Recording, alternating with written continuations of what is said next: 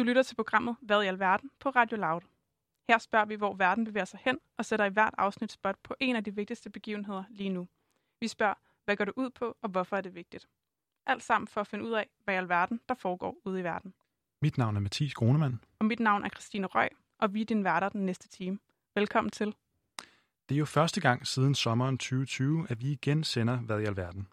Både Christine og jeg øh, læser statskundskab på Københavns Universitet, og bruger altså de fleste af vores vågne timer på at læse og forstå politik. Og i foråret øh, sidste år begyndte ideen til programmet her at spire. Vi glæder os rigtig meget til at komme i gang. I dag skal vi tale om, hvad i alverden vi skal med overvågning. Vi kommer både omkring nogle af de største afsløringsskandaler i nyere tid. Derudover så skal vi tale med professor øh, i overvågningsstudier, Peter Lauritsen, og Sine Lej, som er Ph.D., og som skrev sin Ph.D. om tech-giganters dataindsamling øh, i vinteren sidste år. Men først, lad os tale lidt om, hvad overvågning er, og hvor den foregår. Overvågning er virkelig et øh, hot topic i øjeblikket, og er jo meget, og et meget nyt fænomen i den omfang, som vi kender det i dag. Tidligere har overvågning været noget, som skulle foregå fysisk. For eksempel har man øh, set noget i film om Gestapo og 2. verdenskrig, hvor man skulle plante mikrofoner fysisk i folks hjem, når de ikke var hjemme, aflytte deres fastnet-telefon eller skygge folk rundt i byen. I dag har gamet til gengæld fuldstændig ændret sig, og vi render alle rundt med GPS'er og mikrofoner i lommen gennem vores mobiltelefon. Den kan jo både registrere dit fingeraftryk, tale med dig og aflæse din ansigtsudtryk. Og der er endda udviklet teknologi, så din telefon i ansigtsgenkendelsen kan aflæse dine følelser, f.eks. om du er glad, sur, frygtsom eller ked af det.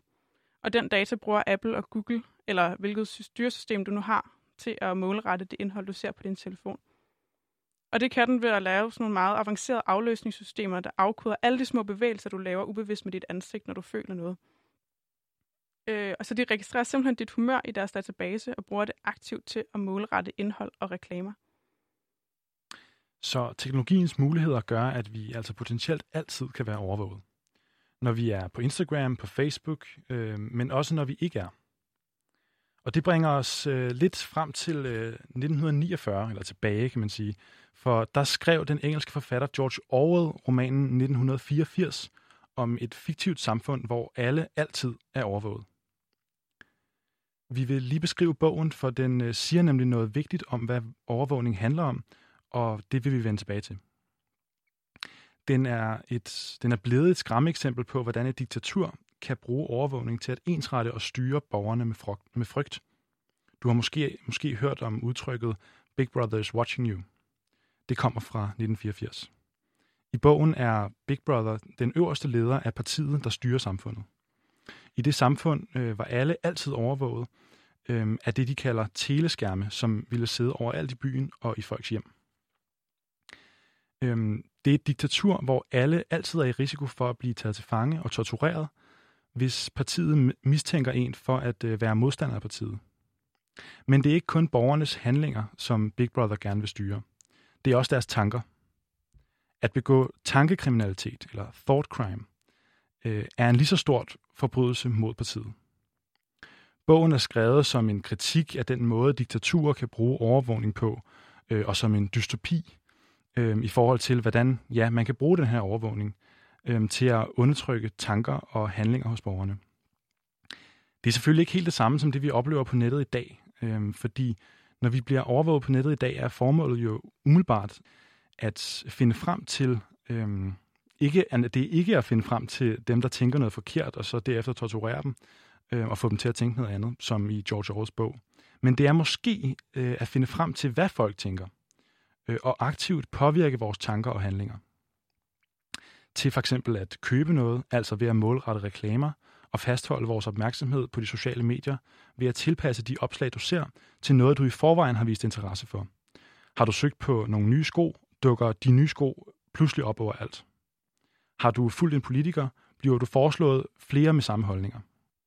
Og det er øh, her, den amerikanske Harvard-professor Susanna Zuboff, hun kommer ind i billedet.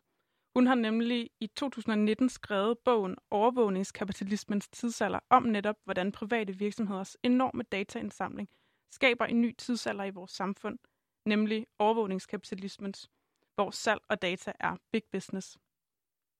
Og data, det er så al vores adfærd online. Øh, den kan være private virksomheder, eller den kan private virksomheder følge gennem øh, de her cookies, som vi alle sammen taler meget om, og som vi skal godkende jo hver gang, vi kommer ind på en ny hjemmeside.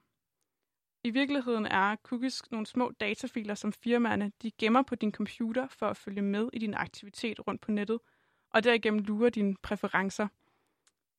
Og det gør, øh, det gør de både til at øh, finjustere din brugeroplevelse, så den bliver bedre, men de gør det altså også til at målrette reklamer og andet indhold til dig. Og derigennem kan man sige styre din fremtidige valg hen mod noget specifikt, som de så kan tjene penge på. Og det er så det, hende professoren Shoshana Zuboff, hun taler om i sin nye øh, mobbedreng, kan man roligt sige, af en bog. Altså, hvordan de store virksomheder har overtaget retten til fremtiden.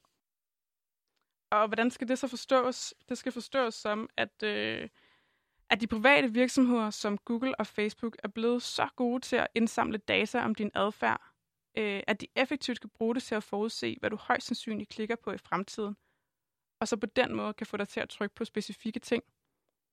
Og derfor mener hun så, at vi til en vis grad, eller at de til en vis grad har en, en kæmpe magt over fremtiden, som er hidtil uset i menneskets historie, og altså på den måde tror vores ret til selvbestemmelse og simpelthen øh, vores frihed. Ja, øh, lad os lige on op et sekund, tænker jeg, inden vi hopper videre fra den note.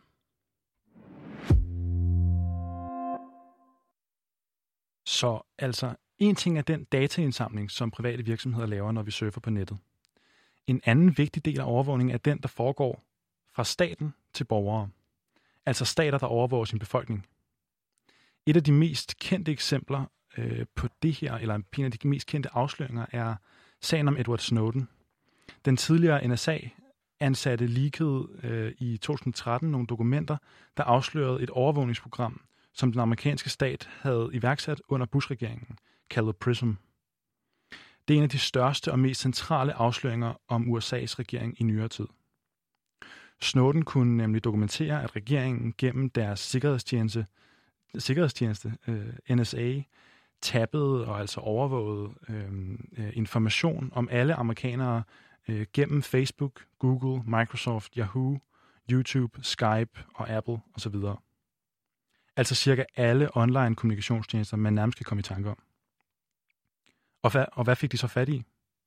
De fik fat i det hele. Alle amerikanske borgers e-mails, video, lyd, chat, videoer, billeder, filer, data, direkte adgang til videoopkald, login, GPS og det hele. Og det vilde var, at de ikke behøvede hverken en begrundelse eller en godkendelse fra tech-virksomhederne til at tappe dataen.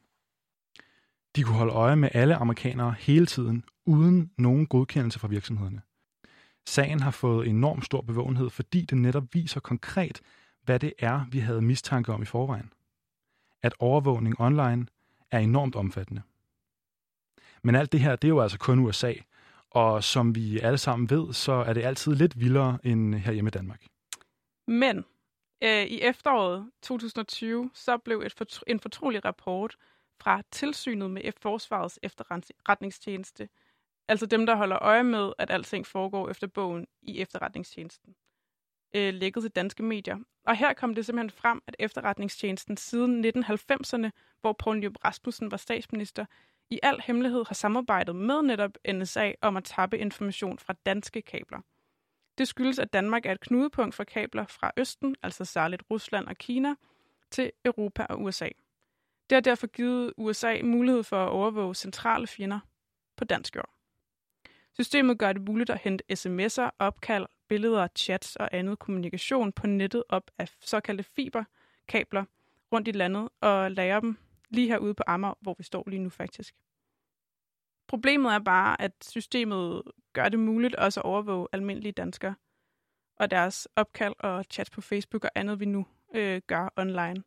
Præcis som i USA. Faktisk afslørede Snowden i 2014, at NSA i samarbejde med den britiske efterretningstjeneste, som hedder Government Communication Headquarters, også forkortet GCHQ, trækker information fra kabler rundt i hele verden. Danmark er dog udover Tyskland det eneste land, der aktivt har samarbejdet med NSA og GCHQ om tapning af egne borgers information. Hvor det i andre lande er foregået hen over hovedet på regeringerne. En del kritik har dog lyttet af de afsløringer øh, af det superhemmelige samarbejde mellem USA og Danmark, fordi der argumenteres for, at det tætte samarbejde med verdens største efterretningstjeneste, som NSA jo er, om for eksempel tager, øh, vil skabe mere tryghed for danskere. Så måske er vi gået på kompromis med vores sikkerhed for offentlighedens tjeneste. Så på den måde kan man vel sige, at den data, som tech-virksomhederne de får via vores ageren på internettet, den måske også kan bruges af staterne? Ja, ikke? det er jo lige præcis det, det også er, at, ja, at, øh, er et godt øh, eksempel på, ikke? At, at big tech og, og staters overvågning sådan set ikke kan afgrænses, i hvert fald ikke i de her sager. Ikke? Du lytter til programmet Hvad i alverden på Radio Loud. Her spørger vi, hvor verden bevæger sig hen, og sætter i hvert afsnit spot på en af de vigtigste begivenheder lige nu. I dag taler vi om overvågning. Mit navn er Mathis Grunemann. Og mit navn er Christine Røg. Nu skal vi have øh, en professor i overvågning, Peter Lauritsen, på linjen, og øh, ham jeg op. Det er Peter. Hej, det er Christine Røg ind fra Radio Loud. Hej, Christine. Hej. Godt, at du har øh, tid til at være med. Det har jeg. Du er professor i overvågningsstudier ved Institut for Kommunikation og Kultur på Aarhus Universitet, og derudover så har du en kandidatgrad i humanistisk datalogi og en Ph.D. i kommunikation. Og ja. sidst men ikke mindst, så har du skrevet øh, bogen Hvordan får vi et bedre overvågningssamfund for information? Mm. Og i din bog, øh, der lægger du meget vægt på, at samtalen om overvågning ikke skal være for dystopisk, altså skabe et skræmmebillede af, hvad overvågning er. Hvorfor er det vigtigt?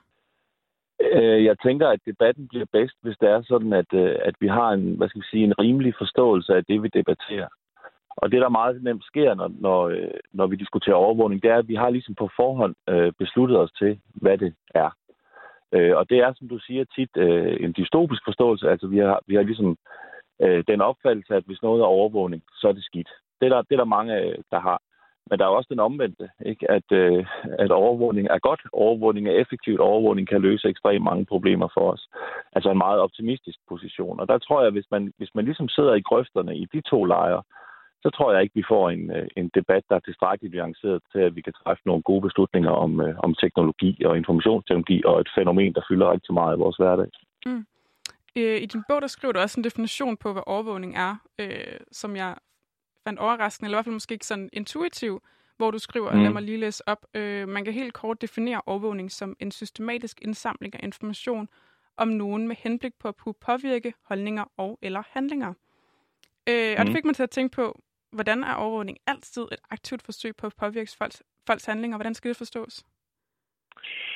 Ja, altså det er, jo, det er jo en definition, som jeg, som jeg henter fra forskningen og gør en lille smule kortere. Ikke? Og pointen i den er, at, at man har man laver en informationsopsamling, så kommer det med det systematiske, altså noget, man så ligesom har gennemtænkt på en eller anden måde, noget, man gør over tid, for eksempel. Og så har man et formål med det, og det formål, det er jo, at på en eller anden måde skal, skal den her overvågning gøre en forskel. Man skal have nogen til at tænke anderledes om verden, eller man skal have nogen til at handle anderledes i verden. Det mest oplagte eksempel, det er jo selvfølgelig bankrøveren, der styrter hen mod banken, ikke også? Og så ser han videoovervågningsskilt, og så skynder han sig at vende om igen. Altså der har man jo ligesom filmet ham med en teknologi, og, og så har man et håb om, at han så ændrer, øh, ændrer adfærd. Mm. Så det, det, det, er den, det er den definition, som, som jeg bruger, og som minder rigtig meget om den, man, man bruger sådan i forskningskredse. Men, men der, hvor den måske er lidt overraskende, det er jo, at den ikke er negativ. Ikke også? Altså, at mm. den ikke er...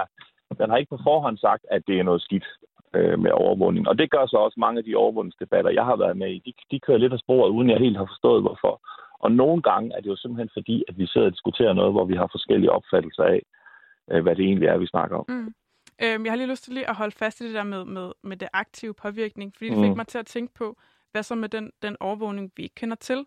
For eksempel har man jo lyst til at, at nævne, som vi også har gjort i introen her, øh, eksemplet med NSA eller FE, som har overvåget, mm. som tapper fiberkabler, uden at, at, at mennesker ved det. Mm. Nej, men altså, der ligger ikke noget i min definition om, at man nødvendigvis skal vide det. Altså når NSA de, de nu øh, tapper information, så har de jo, de vil også med det samme sige, at det har de et formål med at gøre. Ikke? Det kan godt være, at de ikke kender det specifikke formål, men de vil for eksempel øh, bekæmpe terrorisme, vil de sige. Ikke? Altså, så, så grunden til, at de legitimerer ligesom hele den der enorme dataindsamling med en, øh, med en kriminalitetsbekæmpelse. Så det passer sådan set fint nok på overvågning. Der er ikke noget, der ligger i det, at, at vi skal at vi ligesom skal vide det. Men hvad tænker, ikke ja, hvordan, ja. hvordan, hvordan påvirker øh, det vores handlinger, øh, overvågning, vi kender til?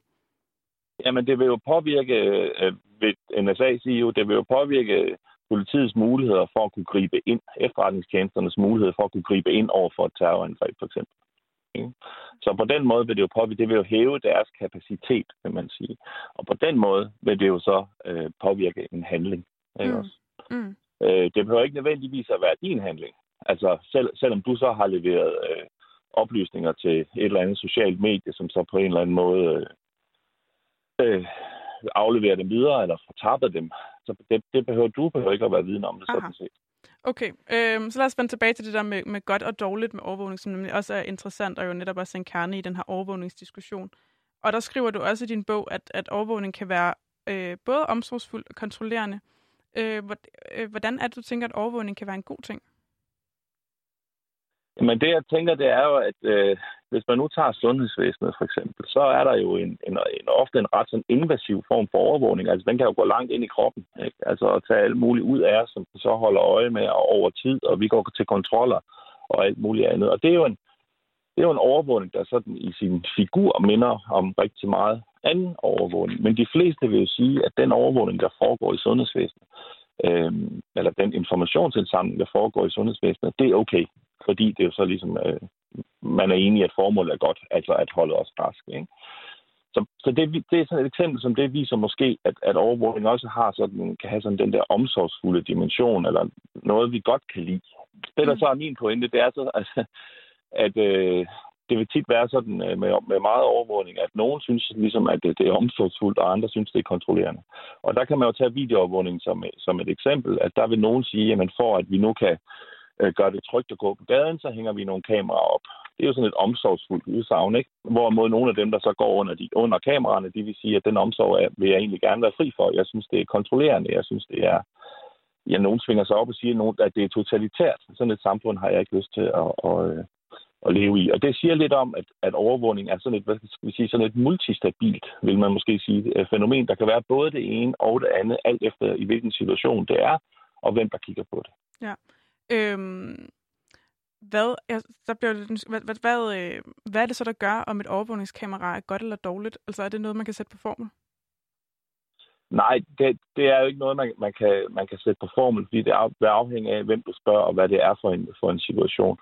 Og det er jo lige præcis noget af det, som, som jeg synes er lidt vanskeligt ved at diskutere overvågning som sådan, eller der, hvor overvågningsdebatten tit ender hen, at der bliver det sådan øh, meget abstraheret væk fra de konkrete situationer. Og når vi gør det, så kan det være svært ligesom at forholde sig til, om det er godt eller skidt. I hvert fald for mig, ikke? fordi det netop afhænger af, hvad det er for en situation, øh, overvågningen finder sted i, og hvem der færdes der, og hvad formålet er, om det virker, og hvad det koster, og alle mulige andre ting, som meget nemt forsvinder ud af en, øh, af en overvågningsdebat. Mm. Og hvad, øh, hvad kunne være et godt eksempel på, på for eksempel at, putte, at, at, at, at have mere overvågning? Øh, jeg tænker, der er vel også er der, er der beviser for, at, at det med for eksempel at sætte et overvågningskamera op et specifikt sted, gør, at der kommer mindre kriminalitet? Nej, og det er jo det, det er der ikke. Altså når det gælder overvågningskameraerne, så kan man sige, at, at, øh, at der har vi, så, øh, det er jo så ikke mig og mange andre, men fra politisk side en, en meget stor optimisme i forhold til, hvad de kan, de her kameraer. Altså, jeg har i hvert fald haft det sådan historisk. Øh, hvis vi hænger kameraerne op, jamen, så tror jeg nok, at man tænker sig lidt bedre om, og så har vi ikke så meget kriminalitet. Og det, den, den holdning har forskningen meget, meget svært ved at understøtte, at, øh, at, at det ligesom skulle have noget på sig. Til gengæld så kan, så forskningen måske pege på, at, øh, at, at politiet har øh, er glade for det og øh, bruger det tit, og det er en altså overvågningsmateriale tit, og det er en integreret del af politiarbejdet. Så kunne man måske kigge lidt derhen, øh, hvis det var sådan, at man ville have en, en lidt anden debat om, øh, om videoovervågning. Nu, øh, nu taler vi jo meget om overvågningskameraer, som er sådan en meget konkret og fysisk øh, øh, mm. billede på overvågning. Øh, men noget af det, som er meget øh, oppe i øjeblikket, og som også er det mest omfattende overvågning, øh, sådan lige umiddelbart, er jo den her, der foregår online, især gennem mm. dataindsamling og big tech virksomheder og sådan noget. Øh, mm. er, du, er, du også, er du også så positiv til for overvågning, at du tænker, at det også på nogle punkter kan have en positiv side, at vi overvåges gennem øh, online-adfærd? Øh, ja, altså, øh, nu presser du mig lidt, hvis jeg skal finde de positive sider øh, ved det. Altså, man kan sige, de der en positiv side er vel, at hvis øh, for mange, øh, at hvis man øh, siger ja til øh, Facebooks øh, privatlivspolitik og får sat det kryds om, at man samtykker til det, så har man så en gratis tjeneste. Og når man ser på, hvor mange mennesker, der bruger sociale medier, så kan man sige, at der må jo nu være en hel masse, der synes, at det er en god handel, i hvert fald. Ikke? Så man, man opgiver, så, altså det der med at opgive en smule af, sin, af sit privatliv for, for, for ja. det sociale medie, det er en okay handel? Ja, Ja, det, så, og så vil jeg så skubbe det lidt hen på nogle andre, i stedet for at sige, det synes jeg er mega positivt. Så vil jeg sige, det, det, det er jo i hvert fald en handel, mange laver. Ikke? Altså, øh, at, at, at ved at betale med lidt, øh, med lidt data, øh, så, øh, så får man nogle gratis tjenester mm. øh, til rådighed. Synes du, synes du den er, er problematisk? Eller? Jamen altså, jeg, jeg tror, jeg synes, at øh, altså, jeg tror, jeg vil sige, det, det jeg synes, vi mangler i stedet for, det er, det er en diskussion af, hvad er det egentlig for et samfund, der baserer sig så meget på data, som vores samfund så gør nu.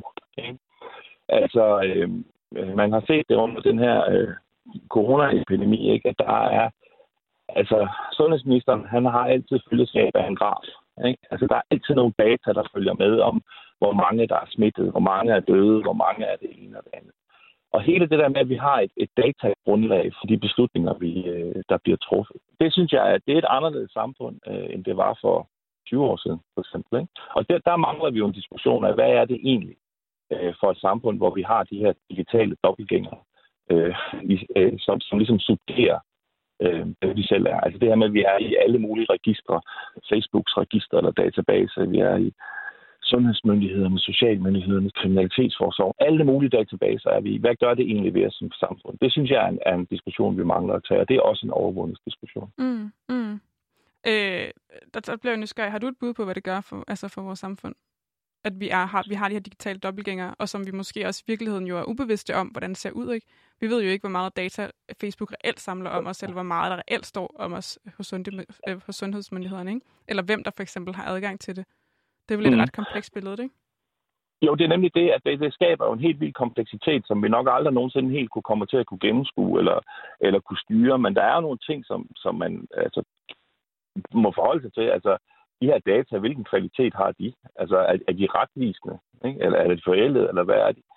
Øhm, hvem, hvem har adgang til dem? Altså, øh, hvorfra er de her øh, oplysninger om mig? Hvor, hvor, hvor kan de ende henne? Hvad bliver de brugt til? Bliver de misbrugt? Øhm, hvad for nogle beslutninger bliver der egentlig truffet på baggrund af dem, og kan man det? Kan jeg få de her data, øh, hvis det er?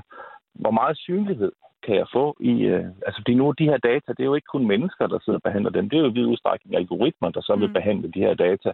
Altså, hvor, kan vi på en eller anden måde få de her, øh, en transparens omkring de her algoritmer, og hvem udvikler i øvrigt dem? Altså, det, der er nogle, nogle, nogle øh, voldsomt interessante spørgsmål der, som, som vi bliver nødt til at tage fat på.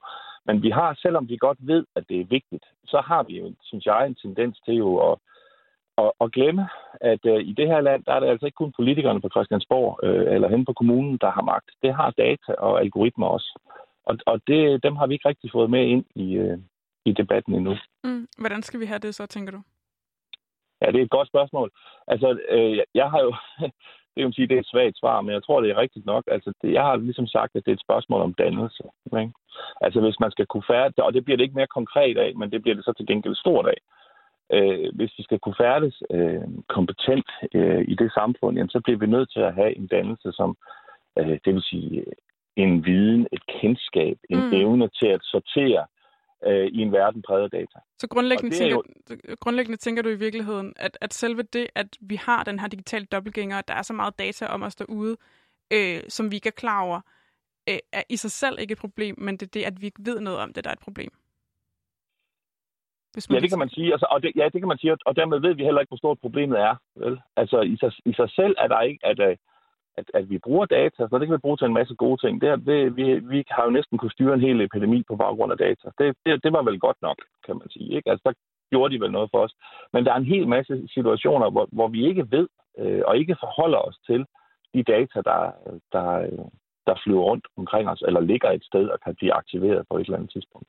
Og det synes jeg faktisk er en, øh, en ret stor, øh, en ret stor udfordring, som, som vi bliver nødt til at finde en måde at, at, at tage fat på. Ja.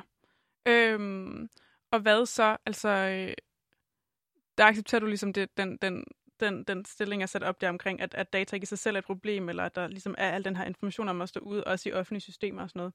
Men hviler, den, hviler det ikke på, altså det, at det ikke er farligt, hviler det ikke på, eller der ikke er en risiko i det, hviler det ikke på et, et argument om, at, at, øh, at vi har et demokratisk transparent samfund, hvor der er en dem, der sidder med de data, øh, forvalter dem ordentligt. Er, er det ikke, altså kan man ikke argumentere for, at det på en eller anden måde er en, en tikkende bombe, at, at der på et tidspunkt øh, er nogen, der har den, der får, der får adgang til den data, eller for eksempel, at der er nogen, der, øh, ja, øh, er nogle af de store tech-giganter, der ikke formynder den ordentligt, for eksempel som øh, Google eller Facebook.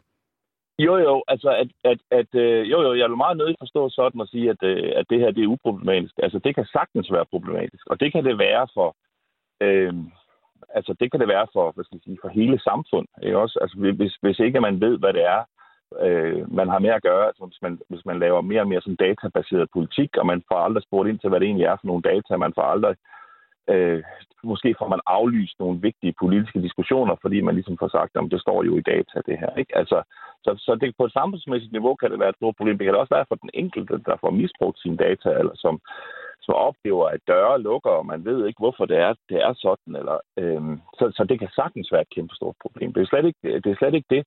Men i sig selv er det jo, kan man sige, øhm, øh, i de situationer, der er også mange gode ting at bruge data til ikke? i sundhedsforskning for eksempel. Vi har en registerforskning, eller øh, når det er sådan, at vi skal fremskrive populationer, eller hvad ved jeg, øh, behandling af ting og sager, så, så kan data sagtens være en, en fin og en udmærket ting. Og hvad så? Altså, øh, der accepterer du ligesom det, den, den, den, den stilling er sat op der omkring, at, at data ikke i sig selv er et problem, eller at der ligesom er al den her information om at stå ud, også i offentlige systemer og sådan noget. Men hviler, den, hviler det ikke på, altså det, at det ikke er farligt, hviler det ikke på, eller der ikke er en risiko i det, hviler det ikke på et, et argument om, at, at, øh, at vi har et demokratisk transparent samfund, hvor der er en dem, der sidder med de data, øh, forvalter dem ordentligt.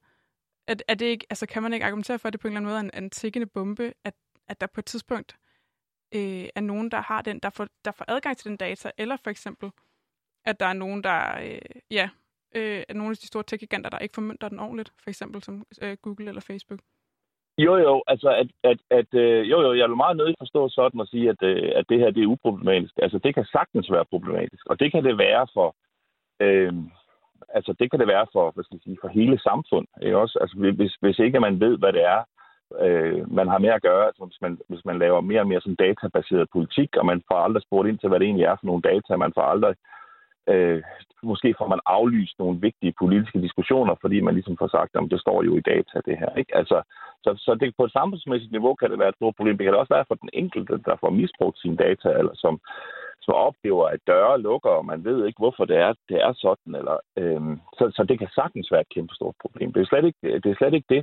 Men i sig selv er det jo, kan man sige, øhm, øh, i de situationer, der er også mange gode ting at bruge data til ikke? i sundhedsforskning for eksempel. Vi har en registerforskning, eller øh, når det er sådan, at vi skal fremskrive populationer, eller hvad ved jeg, øh, behandling af ting og sager, så, så kan data sagtens være en, en fin og en udmærket ting. Mm. Så det er mere for, for når, når jeg ikke sådan, øh, det er mere for ligesom de maskinstormer, der ligesom siger, øh, åh, det ville være meget bedre, hvis det hele var analogt. Ikke også? Mm. Altså, fordi det har sgu også nogle, øh, det har også nogle begrænsninger. Mm. Ikke?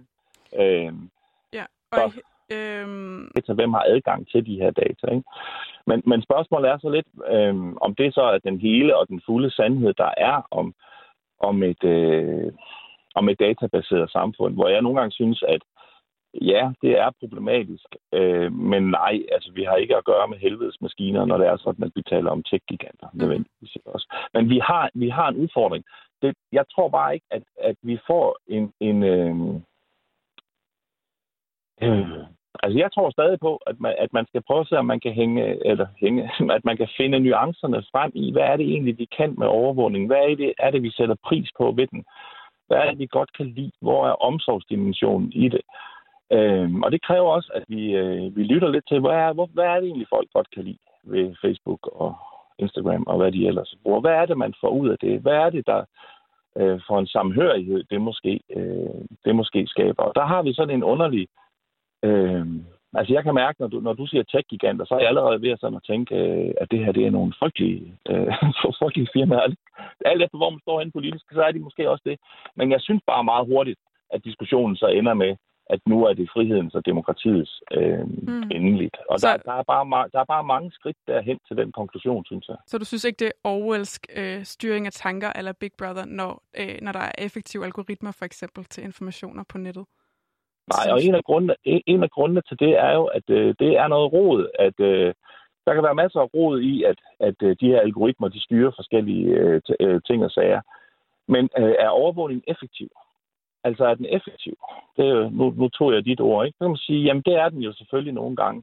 Andre gange, så er det jo også sådan, at, øh, at øh, store tech-giganter har, har en, øh, en interesse i at fortælle os, hvor effektiv den er. Ikke? Og så, så er vi ligesom for imod noget, som vi siger er ekstremt øh, effektivt. Altså, at vi kan lave sådan mikro-targeting af folk, og vi kan få dem til at skifte politisk holdning, og vi kan alt muligt med det her. Kan man egentlig det? Altså, det er ikke lang tid siden, at jeg, at jeg blev ved med at få, øh, få annoncer for en uddannelse som bedemand, fordi jeg havde skrevet noget på Facebook om praktik, og der er åbenbart lang tids praktik, når man er bedemand. Altså, hvor effektivt er det? Mm. Og der, der tror jeg, at hele vores forståelse af det her med, de kan se alt, øh, de ved alt om os. Altså, de har bjerge af information, men er det så det samme som, at de ved alt om os? Er det det egentlig? Og er problemet ikke mere, end at folk ved alt, end at de nogle gange ved for lidt, og at de ved det forkerte, og at det er et stort kaos af, af informationer, der flyder rundt? Er det egentlig ikke det, der er overvågningssamfundets problem, og ikke et transparent samfund, hvor magten er koncentreret enkelte steder? Ved du hvad, det tror jeg simpelthen, øh, jeg lader være det sidste ord i vores samtale, og du skal have øh, mange tak, fordi du tog dig tiden til at diskutere overvågning med os. Tak, fordi jeg måtte være med. Selvfølgelig. Du lytter til programmet Hvad i alverden på Radio Loud. Her spørger vi, hvor verden bevæger sig hen, og sætter i hver afsnit spot på en af de vigtigste begivenheder i dag. Mit navn er Mathis. Og mit navn er Christine. Vi diskuterer i dag, øh, hvad i alverden det er, vi skal med overvågning. Og øh, vi har lige talt med øh, professor Peter Lauritsen i overvågningsstudier fra Aarhus Universitet. Hvad, øh, Christine, jeg får lyst til at spørge dig, hvad fik du ud af det interview? Øhm, jeg vil sige, øh, en af de ting, som står tydeligst for mig, det var nok også noget af det sidste, han sagde, det var det her omkring algoritmerne og hans skepsis i forhold til, hvor effektive de reelt er, øh, og om der måske fra big tech virksomheder er en overvejelse i en salgspitch, hvor de måske i virkeligheden oversælger sig selv og deres overvågningskapacitet. Ikke? Øhm, det, over, det overraskede mig, øhm, og det er faktisk et, det, det vil jeg faktisk sige, det er et argument, jeg har hørt før, og det er også noget, jeg heller ikke selv har tænkt på før. Øhm, og som man selvfølgelig skal have med i sin overvejelse, hvad er interessen fra de her virksomheder? De vil selvfølgelig også gerne sælge deres produkt, ikke? Er det, øh, gør, overgør vi det, ikke? Øh, og man kan også sige, den, den, øh, de ting, vi har valgt at tage frem der i starten, har jo netop også været nogle meget voldsomme overvågningssager, øh, som jo også kan kaldes dystopisk eller, eller et skræmmebillede af, hvad overvågning er. Øh, som, som, som Peter Lauritsen jo ikke, ikke køber i, i bund og grund. Ikke? Øh, og så kan man så sige til sig selv, okay, men hvad gør det så, hvis altså, de her tech-giganter, ikke, hvis de oversælger sig selv og deres evne til at overvåge, øh, så har vi jo nogle sager, hvor stater i hvert fald har kunne bruge det ret effektivt. Ikke? Mm. Er det så ikke lige meget, at, mm. at, at virksomhederne måske, ja, altså har de så overhovedet oversolgt sig, ikke? eller har de ligesom bare skabt noget, som de ikke selv øh, er de værste til at bruge, så at sige. Ikke? Mm. Øh, ja, det var sådan lige min grundovervejelse, tror jeg. Ja. Har det ændret din opfattelse af overvågning?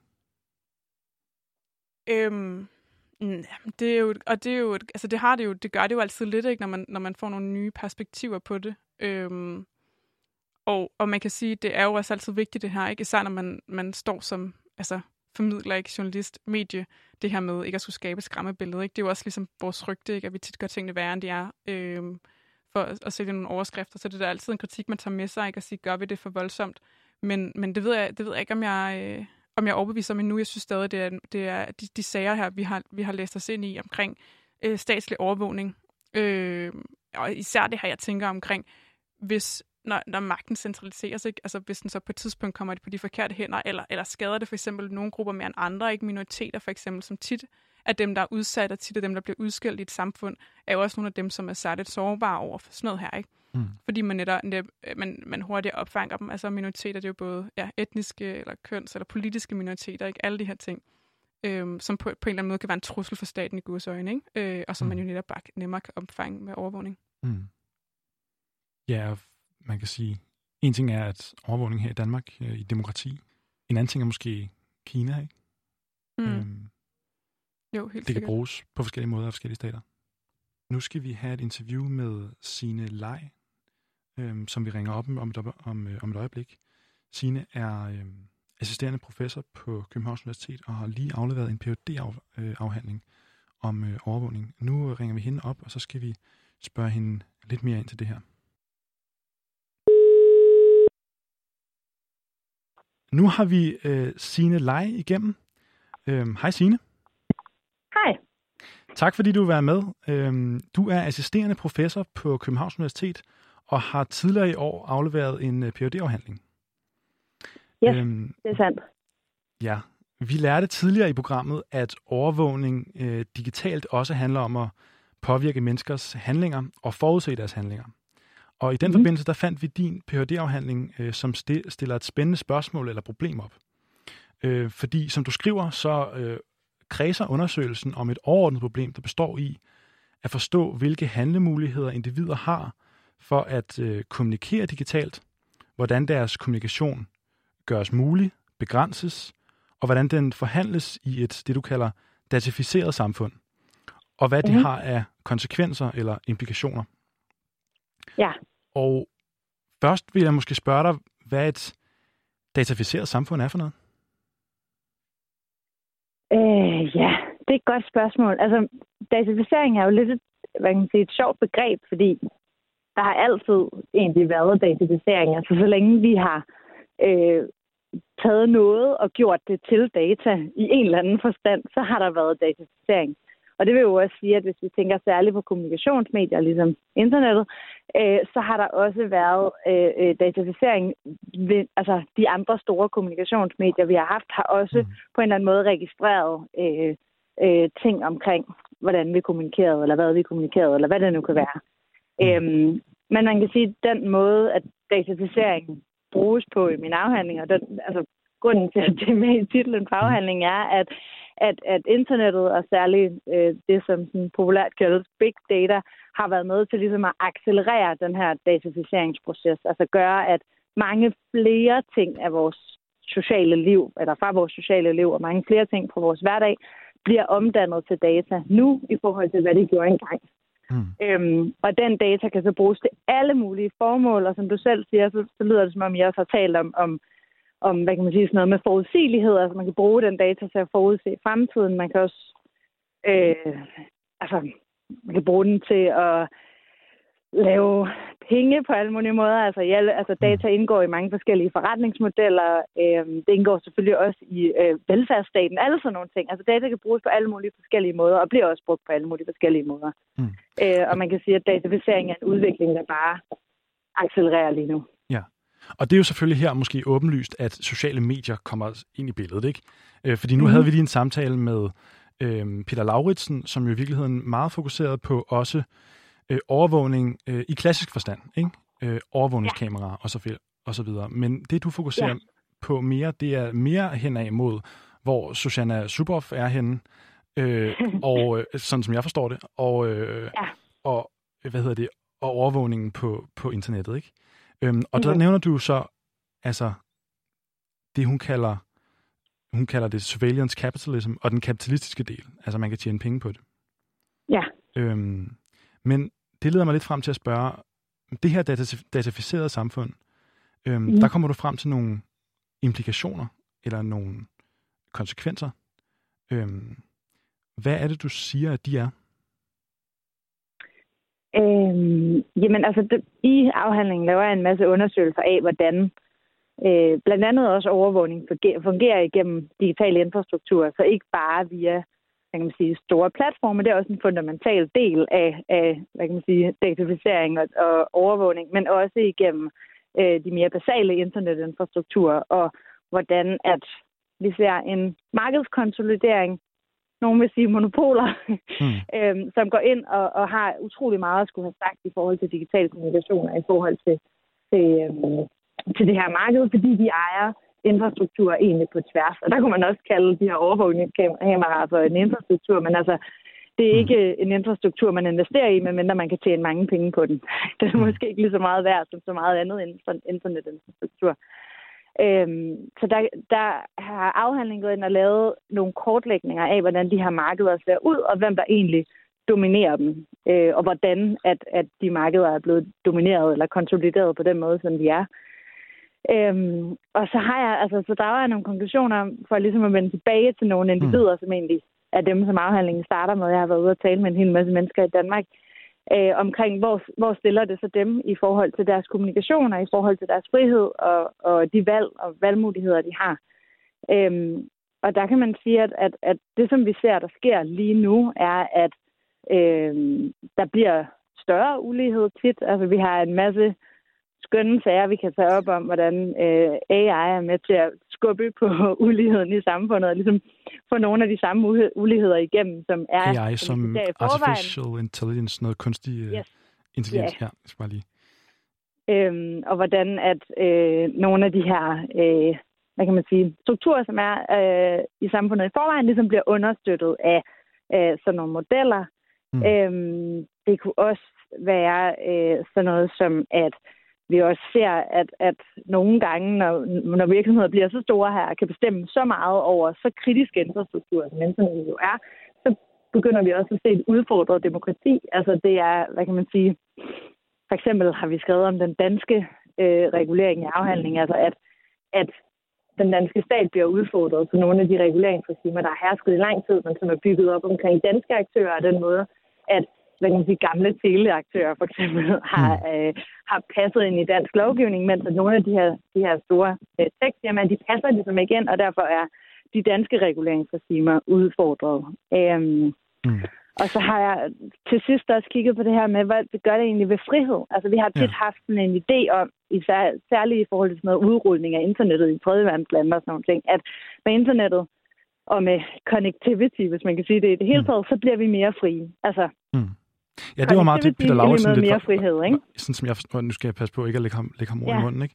Øhm, sag, men, men, men sagde, at når det, det, man kan sige, man, man, man øh, giver jo ligesom noget data for at få en tjeneste, ikke? Lige præcis. Ja. Og der, der, der vil jeg sige, at, at der er der lige nu, altså der sker der noget lige nu, hvor at, at øh, vi måske ser det modsatte egentlig, at, at vi kan sige, at vi er enormt privilegeret i et land som Danmark, som er så højt digitaliseret. Men øh, hvis man sådan følger logikken fra den her overvågningskapitalistiske model, så går den, øh, det højteknologiske samfund også ind og piller ved friheden. Altså egentlig har vi færre friheder, øh, fordi vi bliver øh, tracket i den grad, som vi gør. Fordi alle dele af vores liv bliver forandret til data, som bliver brugt i de her kommersielle forretningsmodeller, eller bliver brugt til forretningsmodeller, som mm. egentlig har, har til grund i sidste ende og mm. kan sige, sælger os et eller andet. Ikke? Hvor, det er jo os, der bliver solgt. Hvor, jeg har lyst til at spørge dig, Signe. Du ved, ja? hvordan det? Fordi Øh, nu, nu er det selvfølgelig en phd afhandling og det er svært at, at, at koge den så meget ned. Øhm, mm-hmm. Men hvis du skulle sådan... Øh, nu kan, det være, at jeg formulerer mig sådan lidt stereotypt journalistisk, men hvordan, hvis du skulle sige det så simpelt, som du kunne, hvordan, hvordan er det, at, at det bliver et problem for vores demokrati? Hvordan er det, at det bliver et problem for vores, vores frihed? Øhm, jamen, det gør det jo, når at hvad kan man sige, så skal vi jo ind i sådan nogle helt sådan, hvad kan man sige, fundamentale principper, mm. både for konkurrencelovgivning og infrastrukturlovgivning og sådan noget. Mm. Men, men altså, man kan jo se på tværs af verden, at, at, at demokratier i hele verden altid har prøvet at regulere imod store monopoler. Altså mod øh, dominerende aktører, som får så meget magt, at de ligesom kan bestemme over det hele.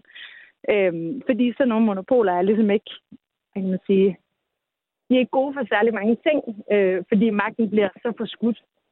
Øh, og det er også derfor, jeg kommer med det her eksempel med den danske stat, for eksempel, som ikke har særlig meget magt til at regulere de her tech-giganter.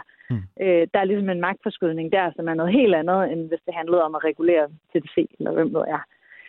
Øh, så på den måde øh, er det noget, som går ind og udfordrer vores demokratier. Og man kan sige, så nogen som øh, Google eller Facebook, når de ligesom er blevet kritiseret for at gå ind og blande sig for eksempel i den demokratiske debat og øh, hvad kan man sige, tage nogle bestemte mennesker og smide dem af deres platforme, fordi de udtrykker sig meget hadfuldt, og alle sådan nogle ting, som Mm. ligesom er en diskussion for sig, om de skal, altså, de hadfulde kommentarer er en diskussion for sig, ikke? Mm. Men når de så gør det, øhm, og bliver kritiseret for det, så siger de altid bare, jamen, så kan I bare bygge jeres eget sociale medier. Altså, så må de jo bare gå et andet sted hen og Mm. sige alle de her hadfulde ting. Men når de så bygger deres egne sociale medier, så er de, øh, de, de her aktører også ejer infrastruktur på tværs af internettet og er så kritiske for den infrastruktur, jo også i stand til at lukke ned for det.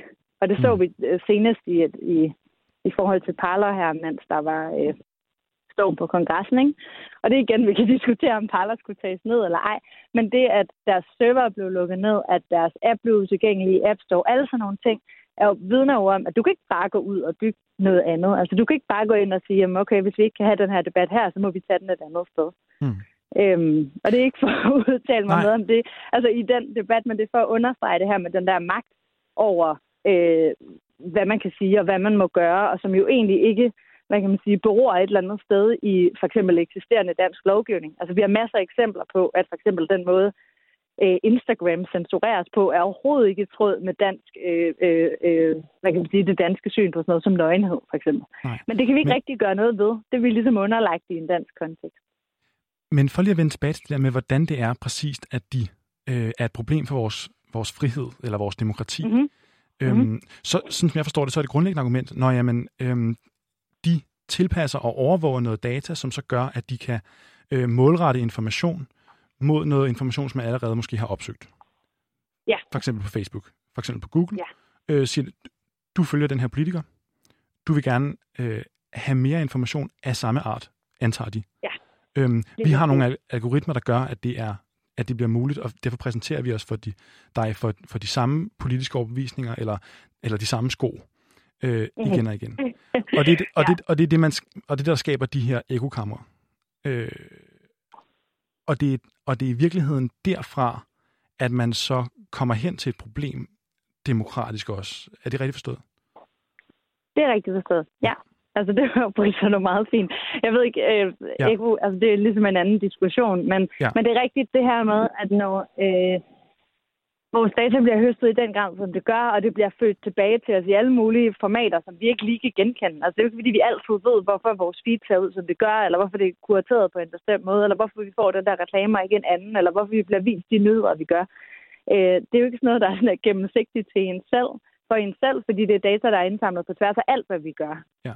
Øhm, en gang var det sådan, du ved, den store søgemaskine kunne indsamle det her data, og øh, det store sociale medie kunne gøre det her. Men sådan er det jo ikke længere. Nu er det på tværs af, alle de her forskellige sfærer, at det her data bliver indsamlet, og derfor er det svært at genkende, når det kommer tilbage til os.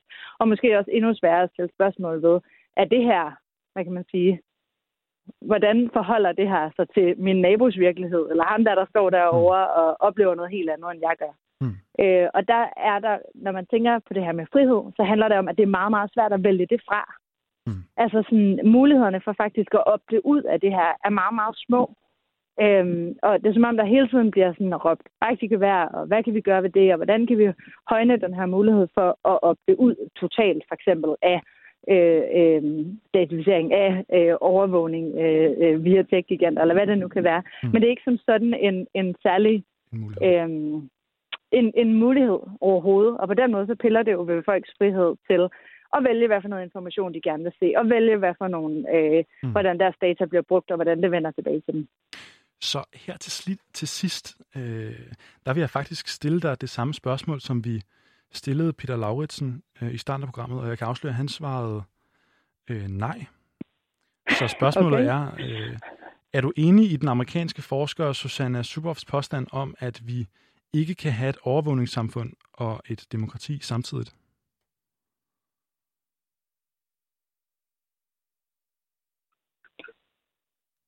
Ja, det tror jeg, er enig i. Mm. Altså man kan sige, Ja. det som Susanna Zuboff jo taler om, er jo også, hvad kan man sige, det særligt kapitalistiske bag ved det overvågningssamfund. Mm. Altså det, at, at dem, der bærer det overvågningssamfund og bærer ansvar for den overvågning, øh, ligger hos øh, øh, nogle kommersielle aktører, som, som har deres egne mål øh, for, hvor de skal nå hen på et eller andet øh, årsregnskab og sådan nogle mm. ting, som ikke nødvendigvis er i tråd med, hvad individer egentlig ønsker for deres liv og hvad de drømmer om og sådan nogle ting. Mm. Så, så, så det er jo koblingen mellem overvågningen og det kommercielle, som, som, som gør, at jeg var, var som jeg gør. Ja. Tak øh, til dig, Signe. Øh, vi er meget glade for, at du kunne have, kunne have, have tid øh, og lyst til at være med i interviewet. Øh, så tak for den gang. Tak fordi jeg måtte komme. Selv tak. Du lytter til programmet Hvad i alverden på Radio Loud. Her spørger vi, hvor verden bevæger sig hen, og sætter i hvert afsnit spot på en af de vigtigste begivenheder lige nu. I dag taler vi om overvågning, og hvordan det påvirker vores samfund og liv. Mit navn er Mathis Kronemann. Og mit navn er Christine Røg. Nå, vi har jo lige talt med øh, Signe Leje her, som har skrevet en Ph.D.-afhandling omkring digital infrastruktur og hvordan det påvirker os som individer. Øh, som jo er et enormt kompliceret emne, men jo også meget, meget relevant, fordi vi alle sammen på en eller anden måde er en del af, der bliver påvirket af det. Ikke? Øh, Mathis, hvad, øh, hvad synes du sådan var, hvad overraskede dig mest? Det, der overrasker mig, øh, og det kan måske virke banalt, men altså, vi har to forskere her, som er meget uenige om det her, sådan som jeg ser det. Øhm, vi har det samme spørgsmål, og den ene svarer ja, og den anden svarer nej. Øhm, det vidner lidt om for mig at se, at det er et sted, som hvor øh, samfundsdebatten er øh, rimelig øh, divers. Der er mange forskellige holdninger, også blandt forskere. forskere. Øhm, jeg synes for mig at se, at man glemmer en, en del, hvis det er sådan, at man ikke tager, øhm, tager det alvorligt, det vi har set i USA over øh, de sidste år. Og i måske i virkeligheden øh, især i januar øh, hvor at en øh, masse demonstranter øh, stormede den amerikanske kongres øh, og var påvirket af en øh, af, hvad kan man sige, Donald Trumps øh, gentagende øh, hvad hedder det, tweets og så videre over en lang overrække øh, på, på de sociale medier, men ikke kun ham, også hele den bevægelse, der står bag ham. Øh, og nu kan det lyde som om, at jeg tilskriver øh, det alt, alt for stor betydning, men jeg synes, det er ret interessant, hvordan det kan være, at man øh, kan komme til at leve i et samfund, hvor der øh, Øh, hvor folk bliver præsenteret for de samme holdninger og de samme overbevisninger igen og igen, hvis det er sådan, at de deres, meget af deres information primært kommer fra sociale medier. Så altså, nu stiller jeg selv spørgsmålet, måske sådan lidt ledende til sine her før, øhm, men kommer man til at leve i sådan nogle ekokammer, hvor det i virkeligheden er øhm, mere de sociale medier, der danner ens holdning, end ens, an, ens egne overvejelser, der, der, der danner ens holdning. Simpelthen fordi man bliver præsenteret for noget information, øhm, som man måske har vist interesse i på et tidspunkt, og så bliver det, kommer man dybere og dybere ned i det, øh, man i USA kalder et, et rabbit hole. Ikke? Mm, mm. Og jo det synes jeg er interessant, og, jeg, og, jeg, og på den måde kan jeg godt se udfordringen for frihed, tankefrihed, som George Orwell jo egentlig påtaler. Ikke? Øh, og der er Peter, jo, Peter Lauritsen jo ret kritisk over for, over for, for, for hele den her sådan, Orwellske drejning, som han, som han ligesom taler om. Men, men jeg synes der i hvert fald, der er nogle lighedspunkter, som er ret interessante, også i forhold til, hvordan påvirkning af, hvordan folk, øh, folk tænker. Ikke? Mm, mm. Så du i virkeligheden altså også i det her, hele det her med, om, om et overvågningssamfund øh, er i modstrid, eller i hvert fald ikke kan eksistere samtidig med demokrati. Der hælder du måske også i virkeligheden mere til, til hele Suboffs pointe om, at det kan det sådan set ikke.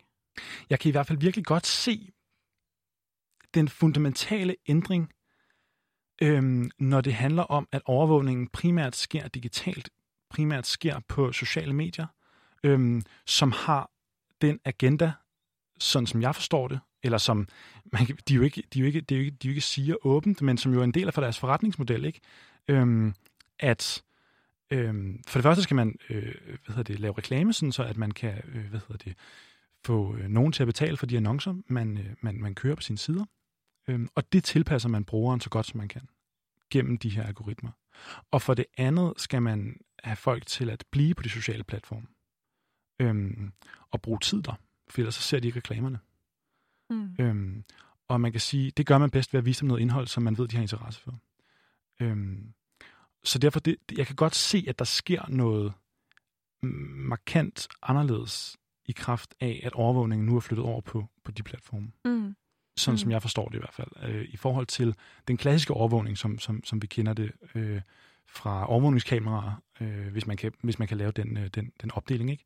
Jo, Øhm, øh, for overvågningskameraer fra, øh, fra, fra, fra, fra det ikke-digitale samfund, man kan sige sådan. Ja, det tror jeg også var sådan en, altså den, den skrev jeg også ned i min notesbog, den der med, det er i virkeligheden den kapitalistiske del af overvågningen, der er, der er den, måske ikke den mest problematiske, men i hvert fald også, også er problematisk, ikke? så man på en eller anden måde kan adskille, at det er det her med, fordi man kan godt lide at netop også at, at frame øh, Facebook og generelt sociale medier som sådan et demokratisk projekt i virkeligheden, ikke? Fordi det her, vi deler viden, det her, vi, er, vi taler sammen på tværs af kulturer og verdener og sådan noget. Men, men, men i grundlæggende, så at de jo virksomheder, ikke, der gerne vil tjene penge, og som derfor jo ikke altid har sådan en, de er jo ikke non-profit, øh, som har udtalt, øh, det ved jeg så ikke, om de har, hvad deres mission er, ikke, men sådan, deres grundlæggende mission er jo at tjene penge. Og så det skal man jo bare have sig for øje, ikke? Det er jo virkeligheden Mm. måske der, der ligger en rigtig stor modsætning i hvert fald, ikke? Mm. Øh, I at, at det så nogle gange går på kompromis med, hvad vi i virkeligheden som mennesker øh, har bedst af, ikke? Og i virkeligheden som demokratier trives med. Ja, og som jo står i modsætning til det, som Peter taler om, synes jeg, for, for mig at se i hvert fald, at overvågning jo, og det er jo rigtigt, også kan være øh, med til at øh, øh, altså simpelthen øh, være, være, en, øh, være en ting, som politiet kan bruge til at opklare kriminalitet, være en Mm. ting, man kan bruge til at, øh, at finde frem til potentielle terrorister, og, og hele det her, som han, øh, som han meget sætter fokus på, ikke? og som gør, at han ikke vil se øh, overvågning som udelukkende noget, noget negativt. Øhm, for mig at se, er der også en stor forskel derfra, Mm. øh, Mm. og så til den, den, den nye tid på sociale medier. Ja. Øh, Ja. Ja, og der kan man sige sådan, altså, øh, øh, ja, altså udelukker det ene det andet ikke i diskussionen, kan man ikke godt, altså ja, man kan godt sige, at øh, det er øh, rigtig godt, at vi har en digitalisering i forhold til vores journaler, altså i sundhedsvæsenet, at vi kan blive, at vi er blevet mere effektive der, at det hele ikke skal være papir frem og tilbage. For eksempel e-mailsystemet er jo også fedt, i man selvfølgelig skal sende post. Det er jo helt vildt effektivt, ikke? Det er der på en eller anden måde ikke rigtig, altså, det er det, der er ikke på en eller anden måde noget farligt at sige, det er fedt, det kan vi godt lide. Men samtidig kan man jo godt tale om, om de så store problematikker, der også er i det, ikke? At sige, vi vil gerne have noget, vi vil gerne have noget digitalt, vi vil gerne have digitaliseringen, den kan vi sådan godt lide. Men der er også bare virkelig nogle problemer, der skal løses, ikke? Mm. Det er simpelthen alt, vi når i dag. Du har lyttet til programmet Hvad i alverden på Radio Loud. I dag har vi talt om overvågning. Mit navn er Christine Røg, Og mit navn er Mathis Grunemann. og tak fordi I lyttede med.